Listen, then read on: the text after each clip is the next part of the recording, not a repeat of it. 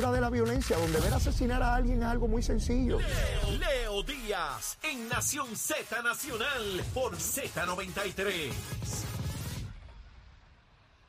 Y de regreso aquí a Nación Z Nacional, mis amigos, soy Leo Díaz, estamos a través de Z93, la emisora nacional de la salsa, la aplicación La Música y nuestra página de Facebook de Nación Z. Mire, me está recomendando, me está recomendando que prenda la alerta para otro político más. Me dicen que Elmer Román está perdido, que, que, no, que, no, que no saben de él. Me escribe aquí César Cardona.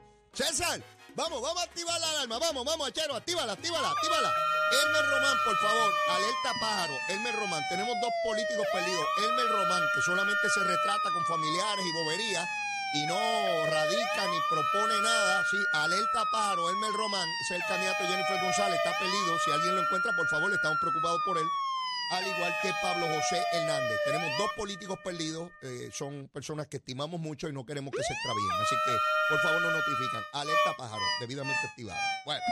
Vamos por ahí para abajo, que esto que, queda cosa aquí, queda cosa como loco aquí. Mire, hoy la Junta de Gobierno del Partido Popular debe tomar una decisión final sobre la candidatura al Senado de Guillito, el alcalde de Mayagüez.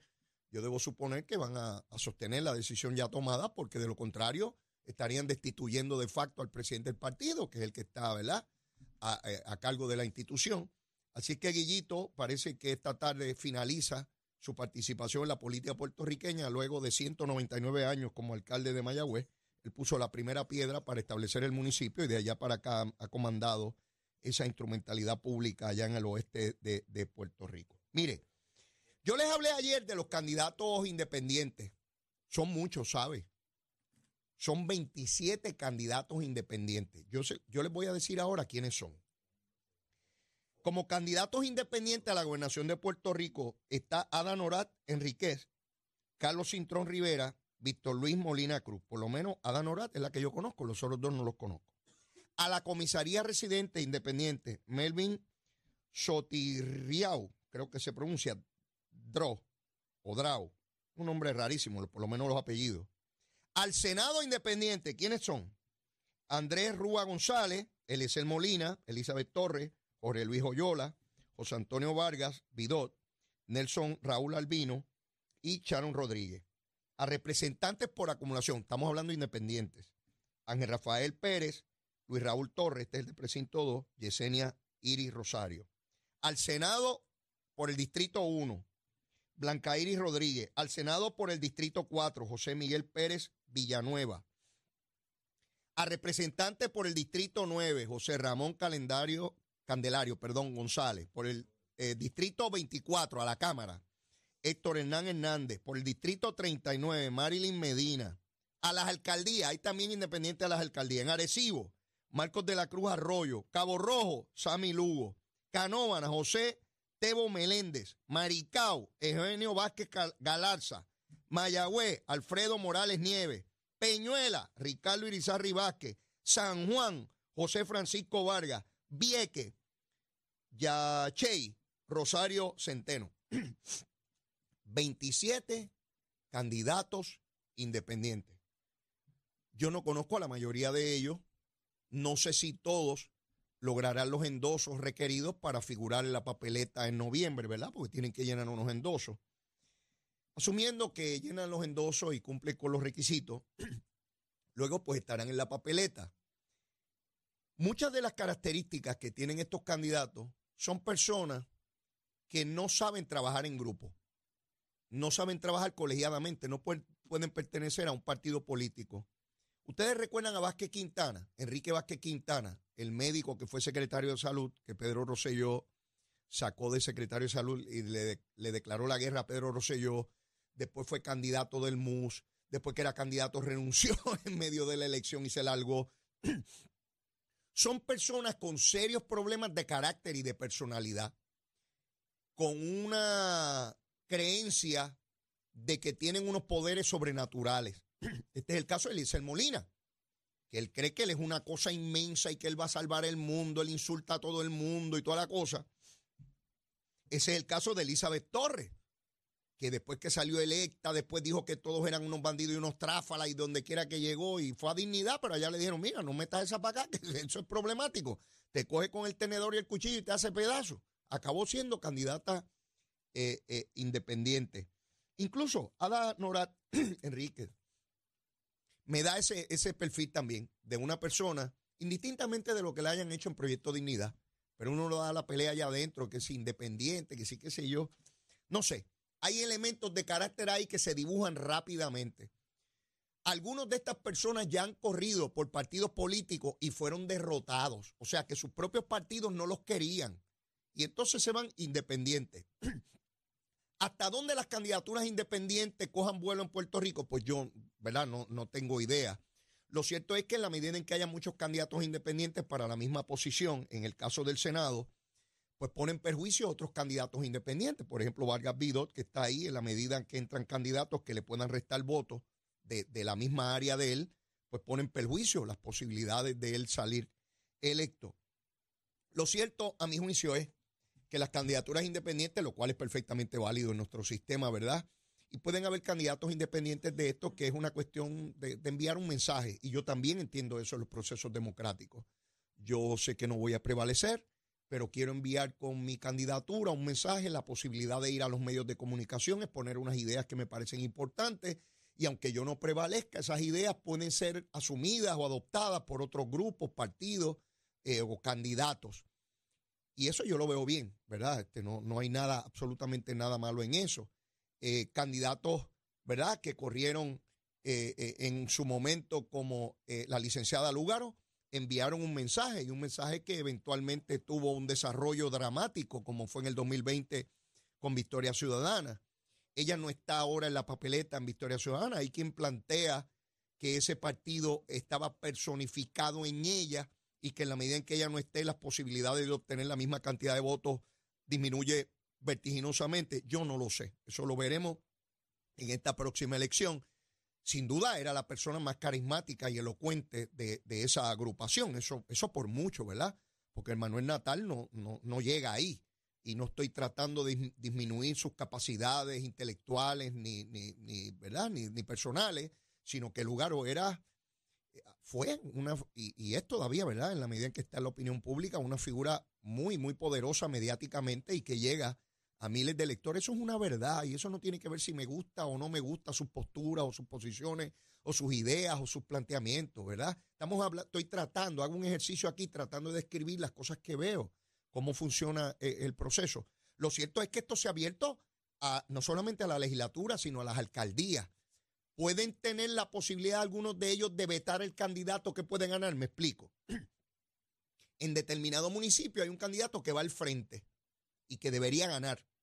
En la medida en que un candidato, sea popular o PNP, en la medida en que un candidato independiente entra y resta votos a ellos, podría cambiar la ecuación y el que parecía que iba a ganar no gane y gane el siguiente o el del otro partido, ¿ves? Porque es muy difícil, muy, muy difícil que un candidato independiente en un municipio pueda, pueda tener éxito. Hubo un ejercicio importantísimo en Guánica con un candidato que Raitín por poco sale, ¿verdad? Ahora está corriendo por Victoria Ciudadana.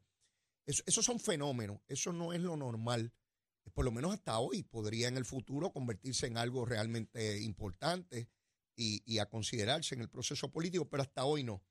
Lo que ocurrió en la pasada elección abrió paso a esto que estamos viendo hoy, a gran cantidad de personas que entienden que sin partido político pueden aspirar y tener posibilidades reales. Así que ya veremos, ya veremos. Pero nuevamente, muchos de estos candidatos tienen un grave problema de carácter donde no pueden trabajar con instituciones. Y entonces llegan a la legislatura de igual manera, son pájaros solitarios. Este, porque para aprobar una pieza de legislación en el Senado hacen falta 14 votos. Y si llega un independiente, él solito no puede aprobar un pepino allí y un partido que solamente tenga dos legisladores allí, a menos que el partido que tenga la mayor cantidad de votos necesite votos del otro.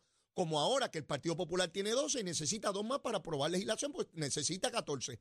O en la Cámara que se necesitan 26 y el Partido Popular tiene 25.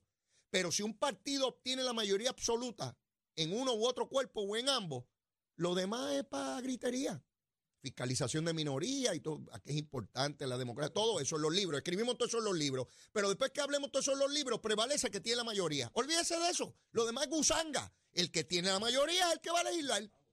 Llámese como se llame, popular, PNP, independentista, victorioso, dignidoso, el monito de Santurce, los marcianos. El que tenga la mayoría es el que manda, o no. ¿Por qué usted cree que Daniel Ortega está todavía en Nicaragua? Porque tiene la mayoría de qué? De los que tienen las armas de fuego, porque allá no es por democracia. Y si tú tienes la mayoría que tienen las pistolas, pues los demás tienen que quedarse calladitos, ¿verdad? Porque no quieren un tirito. Así es esta cosita. Bueno, les quiero hablar ahora de un dato que es bien importante a mi juicio. Tiene que ver con la población de, de Puerto Rico. Miren este dato que es bien importante. ¿Ustedes saben cuántas personas nacieron en el año 2000? 59.460. Oiga bien, hace 23 años nacieron en Puerto Rico 59.460 personas. ¿Ustedes saben cuántos nacieron el año pasado? 17.772. 17.772. Manuel. 17.772. ¿Ustedes saben cuántos menos nacieron ahora? 41.688.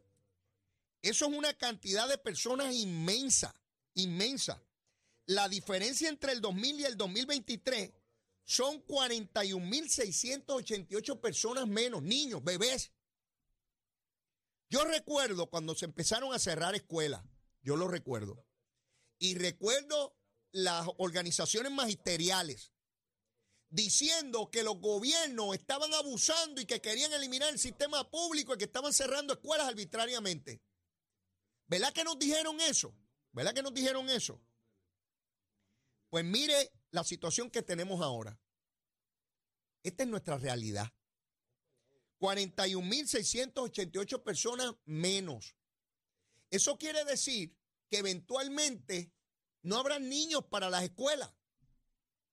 Eso quiere decir que toda la economía que se vierte en función de los niños va a desaparecer o disminuir dramáticamente. Aquellos que decían que eliminábamos escuelas por eliminar, engañaban a este pueblo. Mire qué barbaridad, de nacer sin, casi 60 mil niños nacieron en el 2000. Ahí nació mi hijo mayor, Leo. Nacieron ahora 17.772. Si esta curva sigue, ¿cuántos van a nacer dentro de cinco años? ¿Cinco mil niños? Oigan bien. Eso quiere decir que cada vez nuestra población va a ser mayor. Pero miren un dato que he escuchado mucha discusión sobre este asunto. Escucho a algunas personas bien intencionadas y gente muy capaz que conozco y sé de su buena fe atendiendo este asunto, plantear que estos son por efectos económicos y que hay que darle incentivos a los jóvenes hombres y mujeres, para tener niños.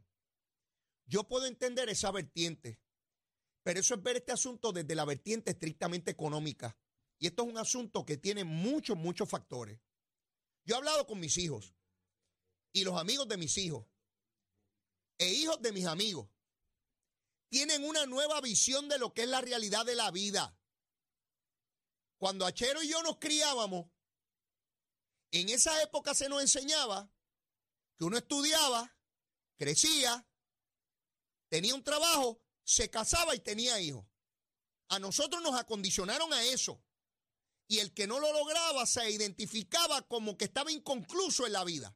Si no se había casado, si no te veía. Y empezaba, ¿y cuándo te vas a casar? ¿Y cuándo te vas a casar? ¿Y cuánto, cuándo vas a tener hijos? Y aquello era un peso social enorme.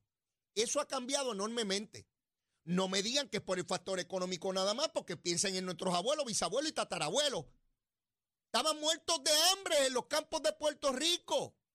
Las casas no tenían piso, era tierra. Las casas eran de paja y tenían nueve y diez hijos, ¿o no? ¿Les preocupaba el aspecto económico? Claro que les preocupaba. Había que labrar la tierra. Y parte de tener muchos hijos para que ayudaran en labrar la tierra. Recuerdo a mi padre, como me narraba que mi abuelo quería para sus hijas, oigan bien, hombres que labraran la tierra. Si no se dedicaban a eso, no iban a ser buenos esposos. Eso me contaban mis padres y mis abuelos a mí. Esa realidad, eso para hoy es, eh, eh, es absurdo. Nadie plantea una cosa como esa. Hoy nuestros hijos plantean que uno tiene que tener mayor libertad y disfrutar la vida. Y entienden que tener hijos es una alta... No lo hacen por ser irresponsable, al contrario, ellos entienden que tener un hijo como debe ser es una alta responsabilidad, pero a la misma vez conlleva unas limitaciones enormes para quien los tiene en términos de libertades, porque no te puedes ir a viajar cuando te dé la gana, No puedes andar por ahí a lo loco. Tienes que tenerle un hogar, tienes que darle educación. Eso requiere recursos económicos y ellos ven un elemento de libertad y de disfrute de la vida distinto a nosotros. Eso no se cambia necesariamente diciéndole que se le va a dar un incentivo de 5 mil pesos al año por tener hijos. ¿Verdad que no? A decir, bueno, que yo quiero los 5 mil pesos y con eso no puedo. ¿Ve? Así que este elemento se ha usado mucho para la politiquería en Puerto Rico. Y yo recuerdo nuevamente los gremios magisteriales, sí, ah, quieren eliminar la escuela pública. Mire, ¿cómo rayos vamos a tener 10 estudiantes en una escuela? Díganme, explíquenme. No puede ser. Pues con toda seguridad tenemos que crear, inventar nuevas alternativas para esta realidad. Yo recuerdo cuando yo era chamaco, la discusión era la inversa. ustedes no lo recuerdan. Ay, Puerto Rico está superpoblado. Estamos entre los primeros lugares poblados del mundo. Eso es un peligro. Es tremendo. No podemos seguir teniendo tantas personas. Ese era el discurso hace 50 y 60 años, que éramos demasiado y que esto era una explosión. Ahora es que somos pocos y que cada vez somos menos. Palos y boga y palos y no boga. Bueno, pues esta es nuestra nueva realidad. Y a los que se van por condición económica, no se van para México, ni Venezuela, ni Argentina, ni España, ni Alemania. Se van a uno de los 50 estados. Allá, a los 50 estados.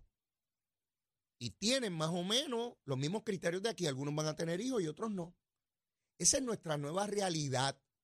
En una época donde incluso no se aceptaban las parejas del mismo, del mismo género. Hoy eso es totalmente legal y aceptado por lo menos eh, generalizadamente en nuestra sociedad.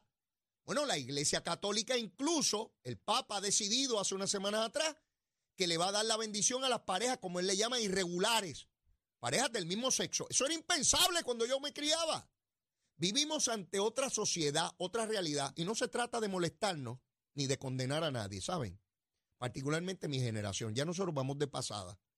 Y dentro de 20 años o menos, la mayoría de nosotros no van a andar por aquí. Van a andar los que nacieron ayer los que nacieron antier. Esos son los que van a andar por aquí. Nosotros ya, papichón, dimos lo que íbamos a dar.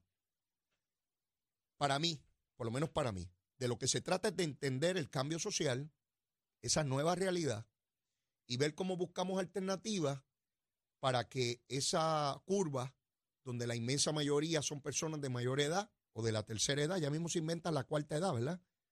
Podamos entender esta sociedad, porque de ordinario en las sociedades que hemos conocido hasta ahora, la producción económica y social descansa en los sectores más jóvenes. Así ha sido hasta ahora. Probablemente eso cambie, particularmente con lo que estamos mirando, porque Puerto Rico no es la única jurisdicción donde tiene esta situación. Hay otros montones que también lo tienen. Así que, ¿cómo buscarle una alternativa a eso? ¿Cómo procurar que las personas de la tercera edad todavía sean productivas? Yo conocí el otro día a una persona que me dice, Leo, ¿cómo estás? Y me dice, no nos han dado nada los jubilados. Y te, te jubilaste hace tiempo. Yo no le pregunté la edad, pero debo suponer que era menor que yo. No por mucho, pero menor que yo. Y me dijo que llevaba casi 20 años de jubilado y que no le habían aumentado nada. Y yo pensaba, es a rayo, no puede estar cogiendo jubilación dos décadas. Ningún sistema de jubilación se hizo para eso, ninguno. Por eso es que fracasaron los sistemas de jubilación se establecieron para que haya una compensación razonable por un periodo pequeño de vida entre el momento en que se retira y el momento de despedirse de este mundo. Pero no para coger retiro más tiempo del que estuviste trabajando. Eso no lo, eso no lo soporta ningún sistema. Y el hombre me decía que no le habían aumentado nada. Que le dieran a alguien chavito. Chavito, todo el mundo quiere chavito. Chavito. Y claro, él lo necesita, no estoy diciendo que no. Pero esa no puede ser la alternativa. Sistemas de retiro que yo trabajo 15 o 20 años y cojo 30 de, retiro. Eso no hay manera. Alguien tiene que pagar las cosas. Y hay sectores de nuestra sociedad que entienden, ay, que le den esto. Porque cuando se dan aumentos a los salarios de los empleados públicos, alguien paga eso. Eso no es un regalo de un político. Cuando se dan aumentos y todos queremos aumento, alguien lo tiene que pagar. Y cuando queremos buenas carreteras y buenos puentes, alguien tiene que pagarlo. Eso no es de gratis que se hace. ¿Ve? Todos queremos buenas carreteras, hospitales, servicios de toda naturaleza, casas, trabajo, empleo, salarios. Alguien paga eso. Que ningún político le diga que, que, le va a regalar, porque nadie regala nada. a alguien le costó y a alguien hay que pagárselo. A alguien hay que pagárselo.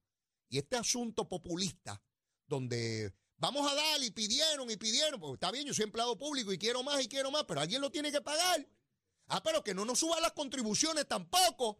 Y quiero luz y la quiero barata, pero que no me toquen el cable y que no me toquen aquello. Y quiero luz buena, pero que no hagan ninguna planta ni aquí porque matan el coquí, el, cocodrilo o la ballena. ¿Ves? ¿Ven cuán complejo es existir en este mundito? Y es complejo, es bien complejo eh, eh, andar con, con, con este asunto.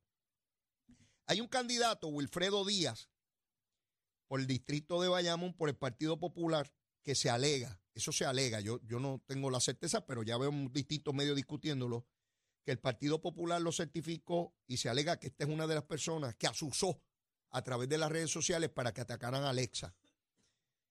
Eh, yo creo que el Partido Popular, Jesús Manuel, esto es un asunto muy serio. Si lo certificaron porque no tenían la información, lo puedo entender, pero hay maneras de descalificarlo si en efecto esto es verdad. No se duerman en las pajas y me digan que ya fue certificado. No, no, no, no, no, no. Puede ocurrir, porque le puede ocurrir a cualquier partido que una información de momento no llega y eso no se tenía ante el comité de evaluación. Eso yo lo puedo entender y es razonable. Pero una vez se sabe, pues entonces hay que descalificar a este señor si en efecto él está ahí. Yo no lo sé. Esa es la alegación pública en los medios de comunicación. Y el Partido Popular tiene que tomar acción sobre esto. No es un asunto relajado lo que se plantea en las redes sociales puede ser motivo para descalificar a un candidato, porque habla de su carácter y de la manera en que actúa. Para eso son los comités de evaluación. Eso no es meramente para saber si pagó las planillas y si no salió positivo a pruebas de droga. No es solamente para eso. Es bien importante los comités de evaluación, sea del PNP, del Partido Popular, y espero que los otros partidos pues también tengan un escrutinio riguroso sobre sus candidatos, ¿verdad? Porque de otra manera pues no habría forma de, atender e, e, este asunto.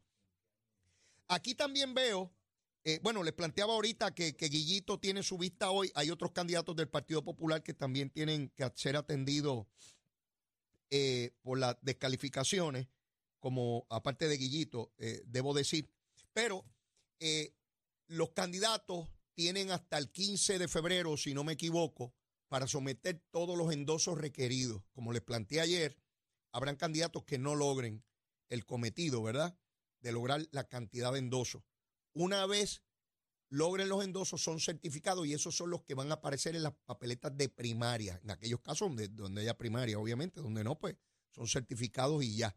Así que estaremos pendientes a ver quiénes van cumpliendo. Déjame ver si mañana tengo, si tengo manera de obtener por dónde van los endosos de los distintos candidatos. Hasta donde sé, ni Jesús Manuel ni Zaragoza han completado aún los endosos. Ahorita le preguntaré a Colbert a ver si él sabe.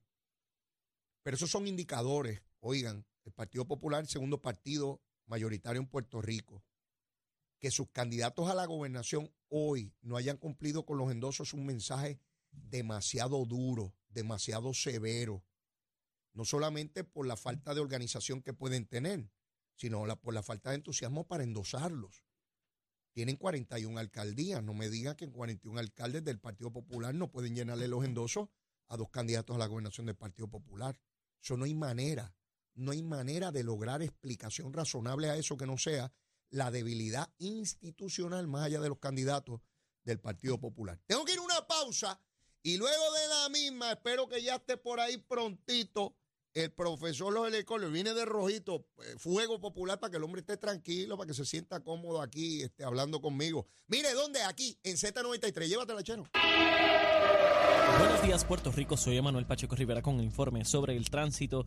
A esta hora de la mañana, como ha sido habitual estos días, se mantienen despejadas la mayoría de las carreteras principales del área metropolitana, pero ya están concurridas algunas de estas vías, como la autopista José de Diego en el área de Dorado, así como la carretera número 12 en el cruce de la Virgencita en Toa Baja. Por otra parte, la PR5, la 167 y la 199 en Bayamón y la carretera 65 de Infantería en Carolina. Hasta aquí el informe del tránsito, ahora pasamos al informe del tiempo. Para hoy jueves 4 de enero, el Servicio Nacional de Meteorología pronostica para todo el archipiélago un día generalmente soleado, despejado y agradable. En el este se esperan algunos chubascos en la mañana y en la tarde, aguaceros pasajeros para el interior, el norte, el sur y el oeste. Los vientos hoy estarán generalmente del este de 4 a 10 millas por hora, con algunas ráfagas de sobre 20 millas por hora. Las temperaturas máximas estarán en los altos 70 grados en las zonas montañosas y los medios a altos 80 grados en las zonas urbanas y costeras. Hasta aquí el tiempo les informó Emanuel Pacheco Rivera. Yo les espero en mi próxima intervención aquí en Nación Z Nacional, que usted sintoniza a través de la emisora nacional de la salsa Z93. Llegó